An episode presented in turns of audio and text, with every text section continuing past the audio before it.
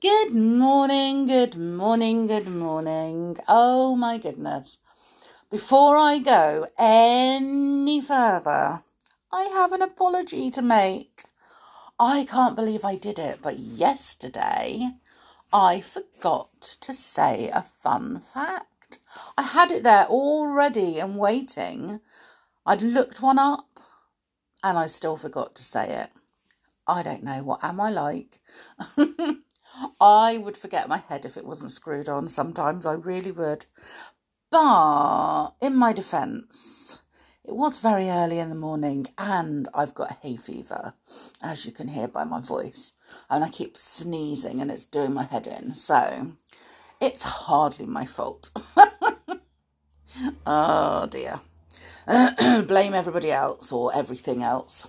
Um, so yeah, I am so sorry. I actually had the fun fact there ready to tell you. And I got so carried away telling you all about the brilliant um, soft play centre in Cardiff that I completely forgot. So I don't know.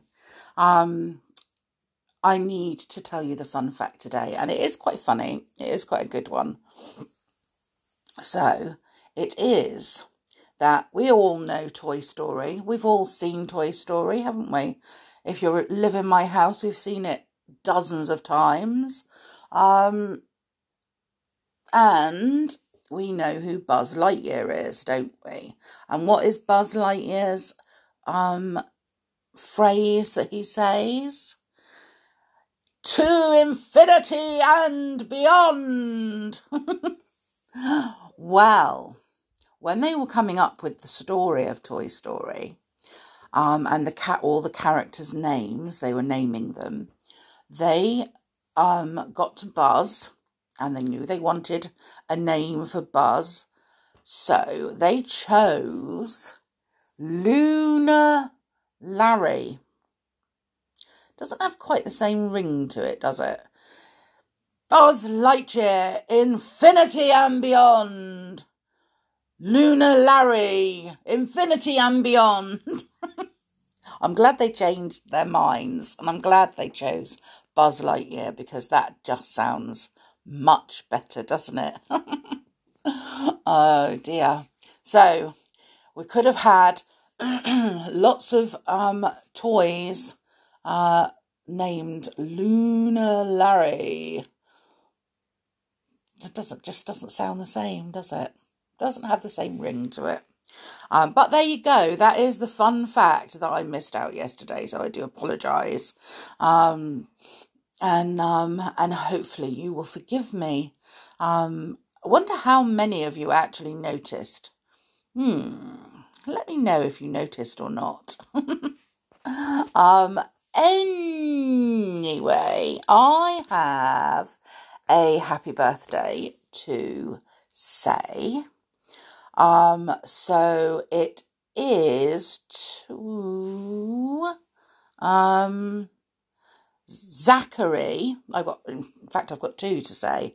I've got one to Zachary, who is turning four today, and he is in Ireland. Limerick, is it? Yeah, Limerick in Ireland. So happy birthday, Zachary! And I do hope you have the best, best day. And I've also got a happy birthday to a little boy who is turning three. It's so nice to know that little boys of three are listening to me. Um, and he is called Maximilian. Wow, that's a long name, isn't it? So, Maximilian, you are in. Um, where are we? You're in London. So you're in the capital of England. Um, and you are turning three. So happy birthday, Maximilian. and um, I hope you have the best day ever as well. So, wowzers. two birthdays on the same day. But that's not surprising um, because lots of people have birthdays on the same day. Tomorrow, I will give you a fun fact about birthdays, but not today. anyway, how are we all today? Are we all good? Yes. Um, I went to a uh, soft play yesterday, as I said I was going to, and we, well, I didn't, but my children had a whale of a time there. They went bananas, just running riot. So um, that was quite nice because it tired them out for the rest of the day. and then they ran around the garden like lunatics as well. So we were all good. We were all good. Um, what did you all do yesterday? Did you all have fun?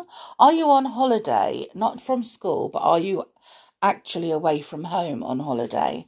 Um, so whereabouts are you if you are?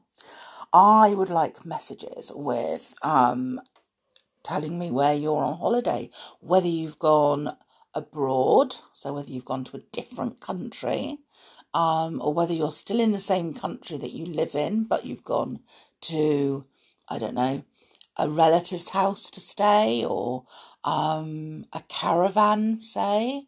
Um, just, yeah, just let me know. Um, because, like I've said, I am nosy. I like to know things. so, how about we read chapter 24? um, of The Folk of the Faraway Tree. Chapter 24 is called A Surprise for the Trolls. So, there you go. Let's have a look. Um, where are we? Yep. So, if you're settled comfortably, I will begin. Next morning, immediately after an early breakfast, the four children set off to the faraway tree. They felt sad when they got near it and saw how much more withered the leaves were. It looks almost dead already, said Joe miserably. I don't believe we can save it, even if we defeat the trolls today. They climbed up. Moonface and Silky were waiting for them in the curved room. With them in the room were some very peculiar looking creatures. Eleven goat moth caterpillars. They were great big pinkish coloured caterpillars with black heads. A broad band of chocolate brown ran down their long backs. They were really enormous, like long, fat snakes. Hello, said Moonface, beaming round. The caterpillars are nearly ready. I rubbed them with the growing magic last night, and they've grown steadily ever since. They're almost ready to go down the slippery slip now and start eating the wood away at the bottom to go right down into the roots of the tree. the caterpillars didn't say a word. They just looked at the children with big, solemn eyes and twitched their many legs. I think they're ready, said Moonface. Now, Joe, listen. The caterpillars are going to burrow away for us right through the bottom part of the trunk of the tree, into the heart of the, its roots. They're going to crawl out and frighten the trolls, who will probably run away. Then our job is to rush after them and capture them, all the pixies are ready at the foot of the tree. They're going to climb in through the trapdoor as soon as the caterpillars have gone down into the roots. Whew! Everyone listened to this long speech and thought the plan was excellent. Moonface gave a cushion to the biggest goat moth caterpillar, who curled himself up on it. Then off it whizzed down to the foot of the tree, followed by all the others, one after another. The children gave the caterpillars a little time to burrow and then followed them down the slippery slip. When they got to the trapdoor, they shot out and saw lots of pixies waiting there. Moonface climbed back in through the trapdoor and looked by the light of a lamp to see what had become of the caterpillars. Oh, All he could see was a tunnel eaten out, going down and down into the roots. They're going fast, he said, looking out of the trapdoor. Out of sight already. My word, fancy being able to eat wood like that. Soon Moonface reported that he thought they might all follow down the way the caterpillars had made. Their strong jaws made easy work of the wood of the tree, and they were now almost at the bottom among the roots. It was time to follow them and help to surprise the trolls. Moonface, Saucepan, Mr. What's his name, the angry pixie, Joe, and all the other pixies from the wood crept down the hole. Sometimes it was as steep as the slippery slip, and they slid. It was dark, but everyone was too excited to mind. Franny, Beth, Connie, and Silky waited impatiently by the trapdoor. The caterpillars came to the end of the enormous trunk and found themselves in a tangle of great rope like roots going down and down. They crawled among them, with Moonface holding on to the tail end of the last one so as not to lose the way. they came out into the very middle of the biggest cave. There was no one there, though the sound of distant hammering or digging could be heard. No trolls to be seen, whispered Moonface to the others. Shh! I can hear someone coming now. Moonface and the others slipped back into the tangle of roots, but the great snake like caterpillars went crawling on. Just as they came to the entrance of the cave, two trolls came in, almost falling over the caterpillars. They gave a yell. Oh, snakes! Run, run, snakes! They ran off, screaming. The caterpillars solemnly followed, all eleven of them in a line. They met more trolls, and every one of them ran away shrieking, for they were really afraid of snakes, and they certainly thought these enormous caterpillars were some dreadful kind of snake.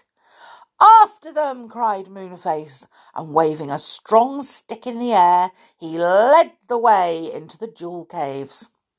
In one corner was a great pile of glittering jewels. The trolls had found a fortune down there. The trolls were shouting to one another, The caves are full of snakes! Hide! Hide! The robbers crowded into a cave, put a great stone at the entrance, and pressed against it to prevent the caterpillars from entering. When Moonface came up, he lowered his big stick and grinned round at the others. Our work is easy. They've shut themselves in, and we can easily make them prisoners. Who's there? called a troll, hearing Moonface's voice. The enemy, said Moonface. You are our prisoners. Come out now, and we will keep off the snakes. If you don't give yourselves up, we will push away the stone and let the snakes in. Joe giggled. It was funny to think that anyone should be so afraid of caterpillars. The creatures were quite enjoying themselves, crawling around and about, getting in everyone's way. We'll come out, said the troll's leader after talking to his men, but keep off those snakes. Hold the caterpillars, you others, whispered Moonface. Now all together, heave away the stone. the trolls came out looking very scared.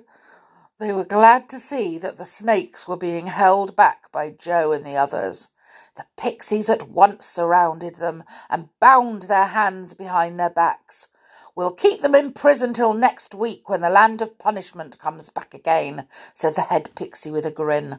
Then we'll push them all up the ladder and see that they don't come down. They can move off with the land of punishment. It will do them good to live there for the rest of their lives. Moonface stayed down in the caves, whilst the pixies found the key, unlocked the doors, and marched out the frightened trolls. They were strange looking folk, with large heads, small bodies, and large arms and legs. Let's have a look around and see what damage has been done to the tree, said Moonface. Just look! See how they've chopped that root in half? Oh, and cut this one and spoiled that one. The poor tree. no wonder it began to wither and die. Well, what can we do for it? said Joe anxiously.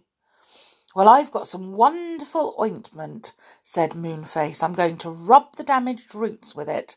You can all help. Ah, we'll see if it does any good. It's very magic. I got it out of the land of medicines years ago, and I've still got some left. I hope it's still got magic in it. Moonface took a little blue pot out of his pocket and removed the lid. It was full of strange green ointment. Better send up for the others and let them help too, said Joe. But just at that moment, the girls and Silky came rushing up, led by Waffles. The pixies had told them all that had happened, and they had come down in great delight. We're going to rub the damaged roots with magic ointment, said Moonface, and he held out the blue pot. Dip your fingers in it, everyone, and hurry up. We can't afford to waste a single moment now, because the poor old tree is almost dead. The children and the others kept dipping their fingers into the pot of ointment, which, in a most magical way, never seemed to get empty. Then, with the green ointment on their fingers, everyone rushed about to find damaged roots. They rubbed the ointment well into the roots and came back for more. well, said Moonface, after two hours' very hard work, shall we take a rest and go up to see if the tree is looking any better? Oh, I could do with some hot chocolate or something. Let's go and see if old Mrs. Saucepan has got some cakes and we'll make us something to drink. So they walked through the rabbit burrows and then climbed the tree to Dame Washalot's. To their great disappointment, all the leaves were still fur- curled up and withered, and the faraway tree looked just as dead as before. I suppose the magic ointment isn't any use now, said Silky sadly. Poor, poor tree. Moonface, will we have to leave it if it dies? Will it be chopped down? Oh, don't talk about such horrid things, said Moonface. Suddenly Joe gave a shout that made them all jump. Look! The leaves are uncurling. The tree is looking better. It really is. It was quite true. One by one, the withered leaves were straightening out, uncurling themselves, waving happily in the breeze once more. and then, to everyone's delight, the tree began to grow its fruits as usual. Large and juicy oranges appeared on all the nearby branches and shone in the golden sun. The children put out their hands and picked some. They had never tasted such lovely oranges in their life. There are some pineapples just above us. And some raisins just below, said Connie in surprise. The tree is doing well, isn't it? I've never seen such a lovely lot of fruit before. The magic ointment has begun its work, said Silky happily. Now the faraway tree will be all right. Thank goodness we found out how to capture those horrid trolls and how to cure the poor old tree. Everyone in the tree rejoiced that day. The folk of the far the folk of the enchanted wood came up and began to pick the fruit. Waffles the rabbit came, his eyes shining with pleasure to think he had helped save the tree. He was dressed in the red squirrel's old sweater and was very proud of it. He gave it to me as a reward, said Waffles proudly. Isn't it lovely? Yes, and you look really nice, said Silky. Come and have a drink, you funny little rabbit. well, um, I am so relieved and so happy that they managed to save the tree, aren't you? what would have happened to them all? Where would they have been had to live? They wouldn't have had anywhere to live, would they? Oh, but they don't need to worry about that now. And fancy it growing oranges, pineapples, and raisins all on the same tree. How weird. I've never seen a pineapple growing. Um, I think think they grow on bushes. Not sure, but I don't think they grow in trees. But I could be wrong um, because I don't know everything. um, so, oh, dearie me. Um, that is today's story, and I think um, that tomorrow we have the last chapter in this book. But don't worry, there is um, another book after this, so we still can come and visit the faraway tree. Don't you worry about that. Um, but tomorrow we will have the last chapter in this this book. So, um, if you do have any books that you would like to request, then please feel free to ask and I will see what I can do. I am still looking for um, the uh, Gobbolino, the witch's cat, I think it's called, um, because I was asked for that one. So we will um, see if I can manage to find that one. Um, and uh, yeah, so I'm still looking, I promise. anyway, um, I will go. I don't know what I'm doing today. Probably just relaxing after yesterday. Um, so whatever you're doing, I hope you have a great day. And yeah, but make sure, of course, that you take care and stay safe because I want to see you all again tomorrow. Bye for now.